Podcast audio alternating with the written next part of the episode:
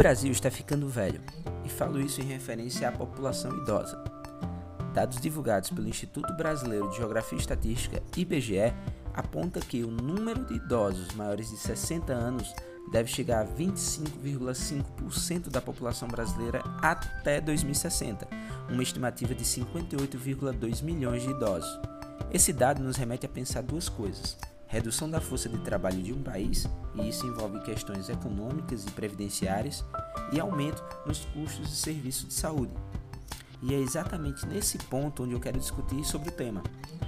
Hoje, né, a fisioterapia atua na prevenção de doenças, na manutenção e melhora do condicionamento físico, coordenação motora e equilíbrio desses pacientes. E hoje nós, todos nós sabemos né, que quando envelhecemos, nós perdemos força muscular e habilidades importantes como a coordenação para andar e equilíbrio.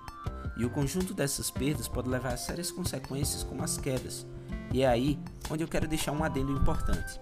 Na maioria das vezes, essas quedas levam a fraturas devido à perda de cálcio nos ossos, quadro né, esse conhecido como osteopenia e osteoporose, resultando assim numa piora da qualidade e estimativa de vida desses nossos velhinhos. Outro ponto importante que se deve deixar claro para a família é explicar sobre a retirada de tapetes ou qualquer objeto no chão, a fim de evitar tropeços, e o uso de hastes de metal no banheiro para dar apoio e tapetes né, antiderrapantes na área de banho. Eu sou do tipo de pessoa que parte do princípio que a prevenção é a cura de todos os males. Além, é claro, que economicamente falando, ela é mais vantajosa.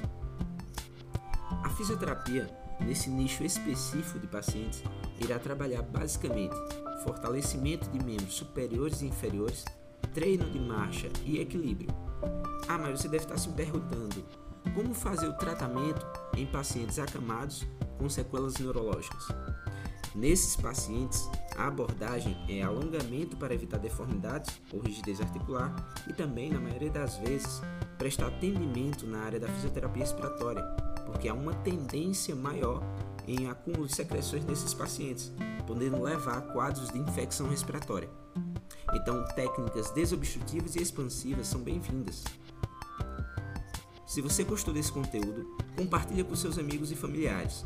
Caso queira continuar esse papo ou tirar dúvidas, adicione meu perfil no Instagram, italo, italoalb, que estarei à disposição para mais esclarecimentos. Bom, vou ficando por aqui e até o próximo episódio.